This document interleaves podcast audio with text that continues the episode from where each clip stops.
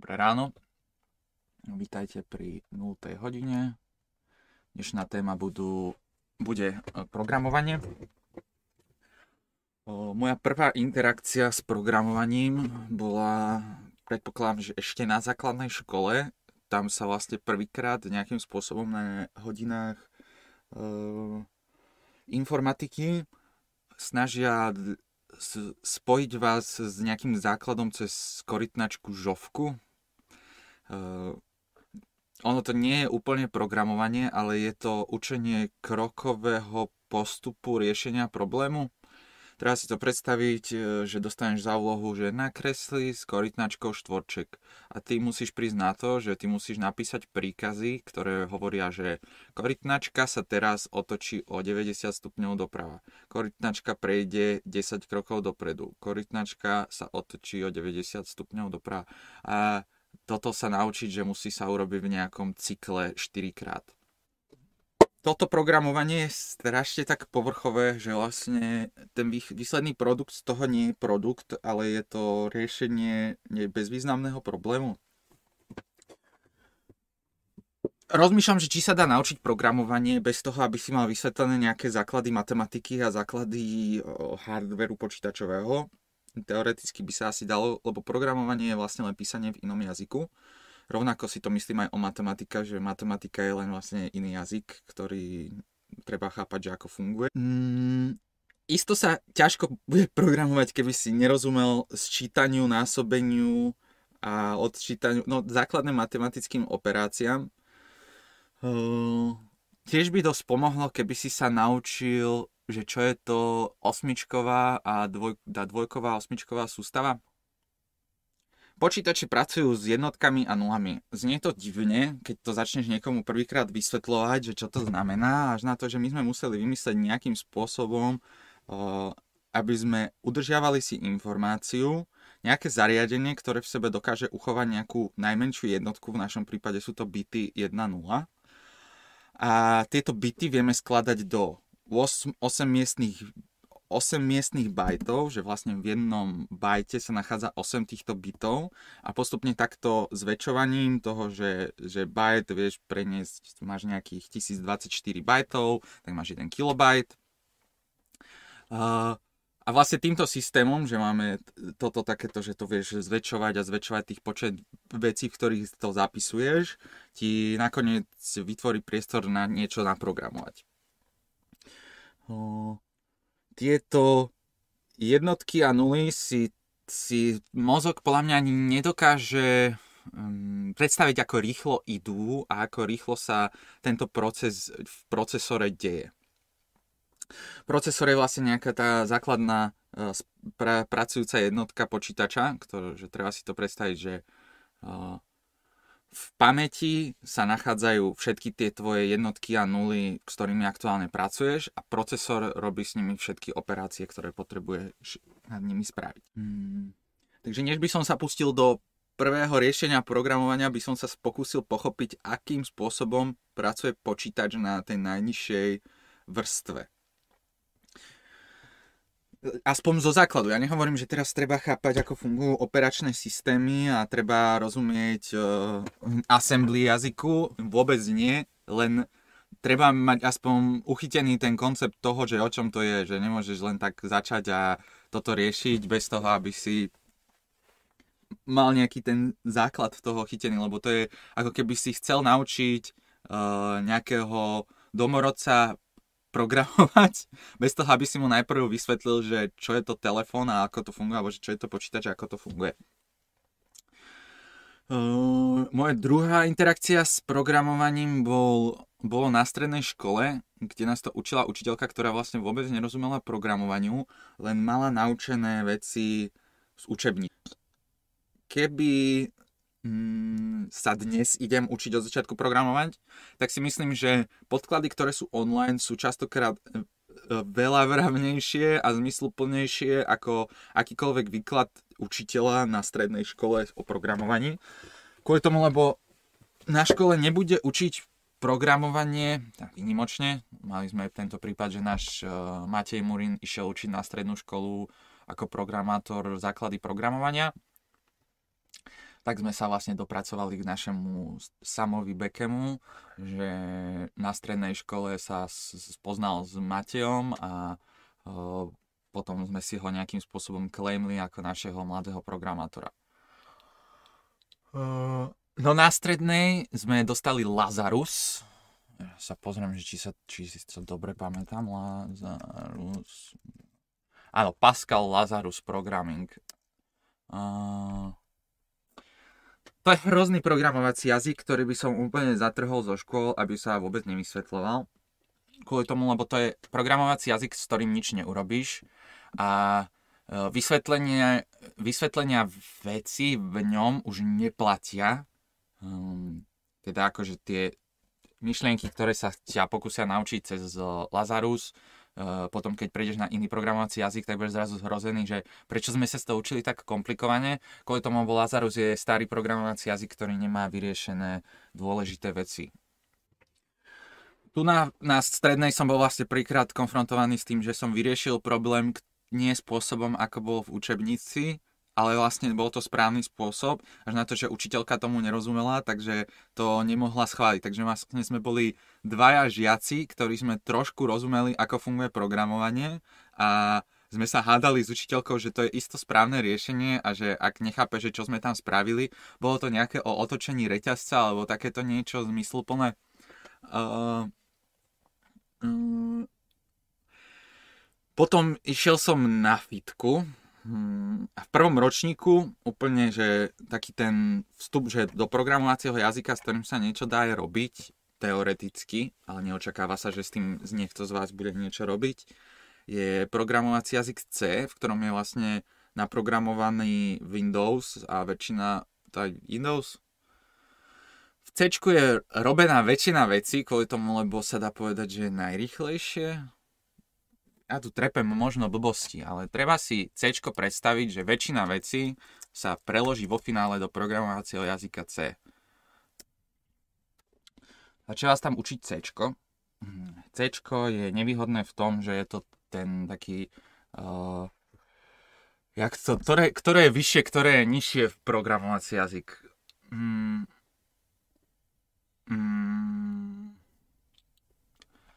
podľa mňa to funguje tak, že čím je to viac pracujúce s procesorom a menej s userom, uh, tak je to nižšia vrstva.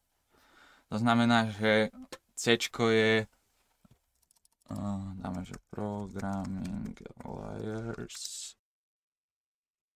Ale dobre to hovorím najnižšia vrstva je vlastne tá fyzická, že či vieš pracovať s počítačom, že či vieš, čo je hardwareovo to, potom je druhá logická vrstva, to je, že akým spôsobom pracuje procesor, potom sú procesná architektúrna, to je, že vlastne procesy v, priamo v procesore, potom je operačný systém, uh, API, aplikácie a data.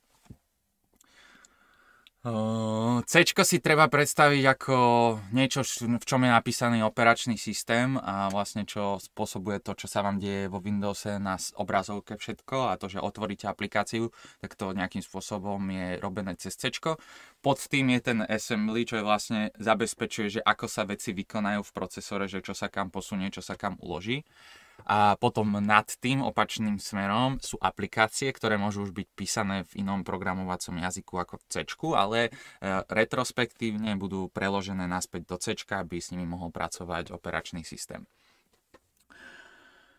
To, že sa naučíš C, je, že super, keby si chceli zrobiť operačné systémy a chcel by si rozumieť, nie, ako sa veci správajú v pamäti. V C sa naučíte prácu s pointermi, čo je vlastne, že tam sa ťa pokúsia naučiť logiku toho, že čo je v tom procesori a v pamäti a že čo je tá operácia, že čo sa deje. Naučíte sa tam nejaké operácie AND, OR, XOR a posuny bytov a takéto hovadiny, čo vlastne vo, v konečnom dôsledku nie je to, čo ti pomôže pri programovaní nejakej stránky alebo aplikácie. Pomôže ti to pri optimalizácii performance tvojej tvoje aplikácie, čo je vlastne častokrát taká vyššia programátorská rola, optimalizácia takéhoto niečoho. Um, väčšina ľudí čo by začala programovať, by išla reálne programovať povedzme nejakú web stránku alebo nejaké jednoduché úkony, nejakú jednoduchú aplikáciu, tak to chce pr- robiť v nejakom vyššom programovacom jazyku a ja tu odporúčim Python hm, kvôli tomu, že mám s ním skúsenosť, že som sa v ňom, že som sa ho naučil sám v druhom ročníku eh, kvôli jednému predmetu operačných eh, systémov, opera, operačné systémy OSK. Mm, potrebovali sme mm, teraz rozmýšľam, že či to bolo TCP/IP alebo UDP protokol spraviť vlastný, že vlastne nevyužiješ to, čo je v že to, čo už pred, pre tebou programátori vymysleli na komunikáciu online, ale že ti vysvetlia, ako ten protokol vyzerá a že ty ho máš sám napísať, aby fungoval. Tak by som opísal, že čo sa riešilo na operačných systémoch.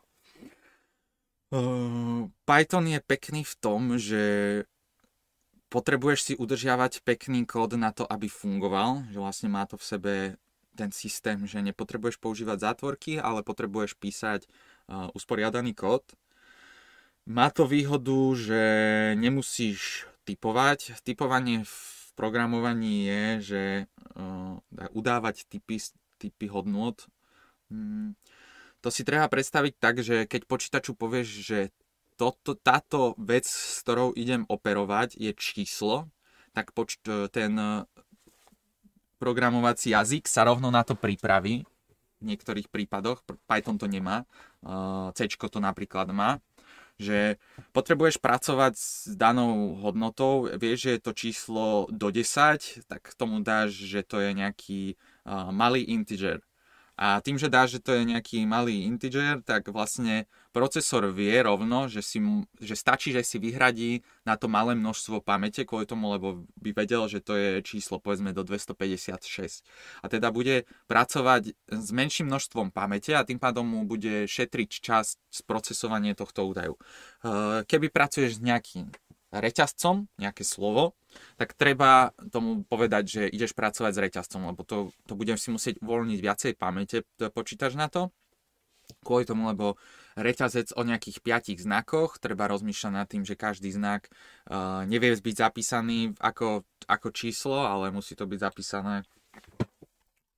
Koľko bytov má jeden char? Uh, how many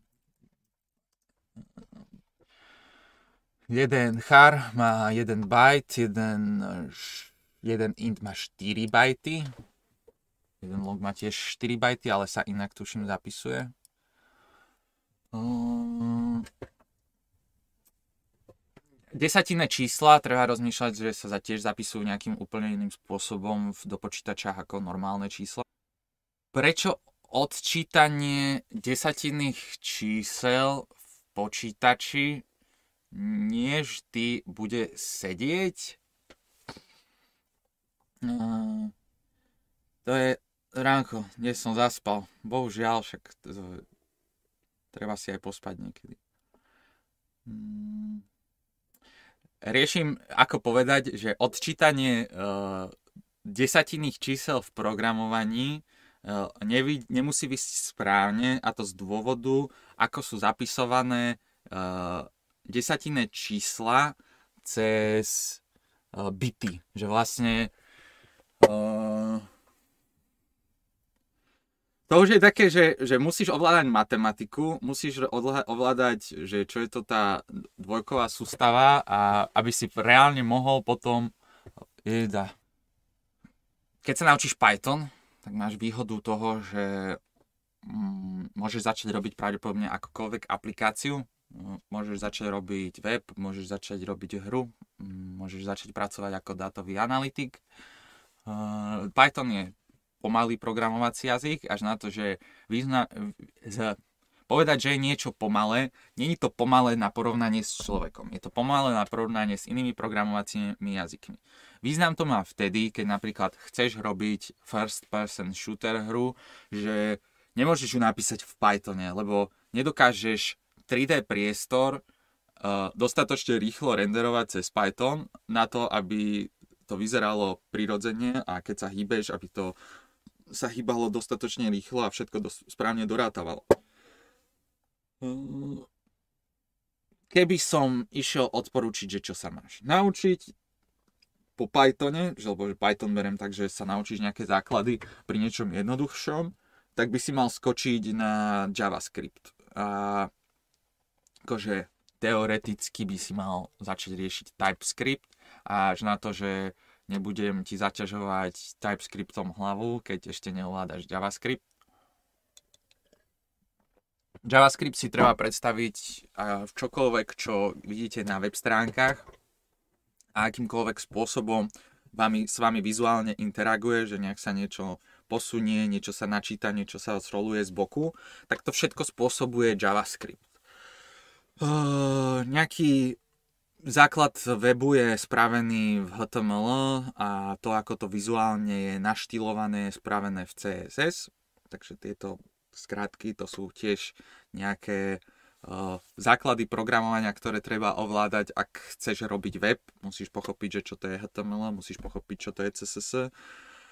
Uh, a potom až sa naučíš JavaScript a s JavaScriptom sa naučíš animovať rôzne veci potom ďalej, potom ako sa naučíš nejaké základy JavaScriptu, sa máš naučiť používať nejaký framework. v našom prípade my používame Next.js. teraz vyšiel BAN 1.0, takže to by som ti odporúčil, kebyže si idem študovať niečo nové, naštudovať.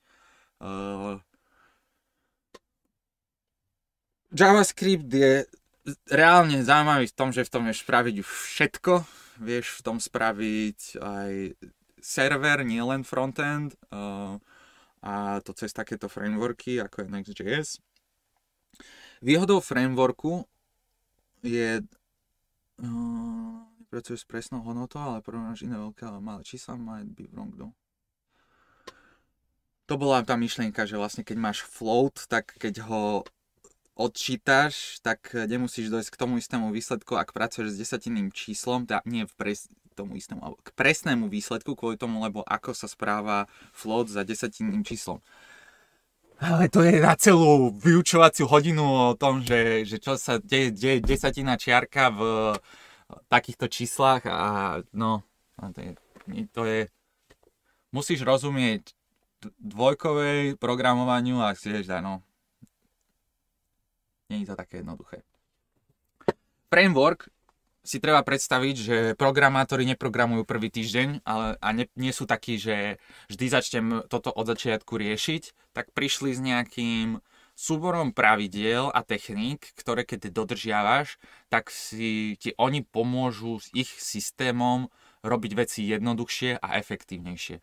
Dám príklad, že framework Next.js má uh, nejaký balík hm, image a tento, tento systém balík image spôsobuje, že pokiaľ máš u seba na webe načítaný obrázok cez toto a nie, že iba ho tam pacneš do HTML ako nejaký obrázok JPG, ale ho tam načítaš cez framework Next.js image, tak on zabezpečí za teba, že by si to ty musel vôbec nejakým spôsobom programovať, riešiť, že vždy, keď sa načíta stránka, ktorá je uh, takého rozlíšenia, že vlastne tvoj najväčší obrázok, ktorý si si načítal online, je zbytočne veľký a zbytočne by veľa miesta bral pri stiahovaní stránky, tak zoptimalizuje veľkosť, ktorú tam pošle sebe zo serveru.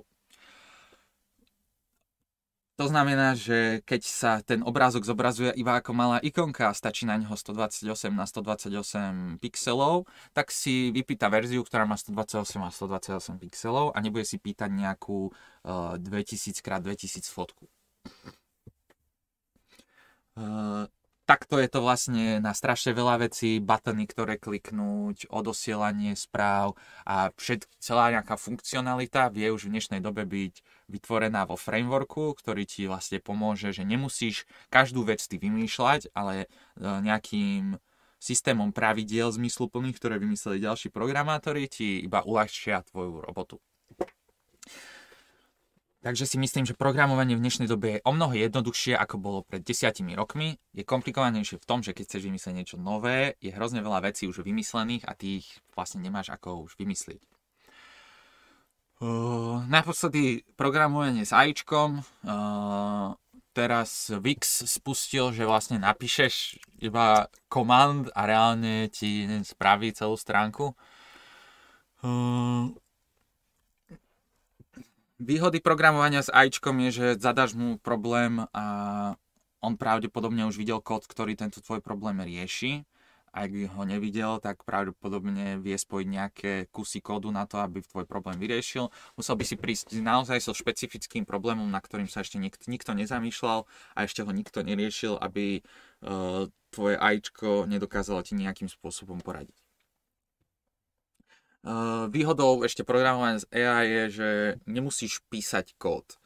Uh, myslím si, že pri programovaní uh, ti na, akože šikovnému programátorovi, ktorý rozmýšľa nad tým z fleku, že vie, čo ide robiť, najviac zabera čas písanie kódu. Tak sa rozdeľuje šikovný a nešikovný programátor. Že šikovný programátor má v hlave vyriešený problém, len potrebuje dos- doťukať klávesy na to, aby ten problém, riešenie toho, toho problému bolo napísané v kóde. Nešikovný programátor bude pravdepodobne sa snažiť dopracovať k riešeniu omylom pokusom a tomu tiež zabere teda veľa času. Tým, že existuje AIčko, ktoré za teba napíše ten kód, keď mu povieš, o čom ten kód má byť, ušetríš čas tým, že nemusíš ťukať do klávesnice. Mm, samozrejme, neočakávam, že niekto, kto nevie vôbec programovať, môže použiť AI na to, aby za ňo naprogramovalo niečo kvôli tomu, lebo Eh, nebude ho vedieť skontrolovať, že čo je zlé a nebude vedieť, uh, že či tam nemá nejakú um, vulnerability, uh, citlivosť, ježiš, jak sa to, čo je vor, vol, vulnerability? Uh, zraniteľnosť, ďakujem. uh, Toto bola asi ranná hodina o programovaní. Som rád, že ste počúvali.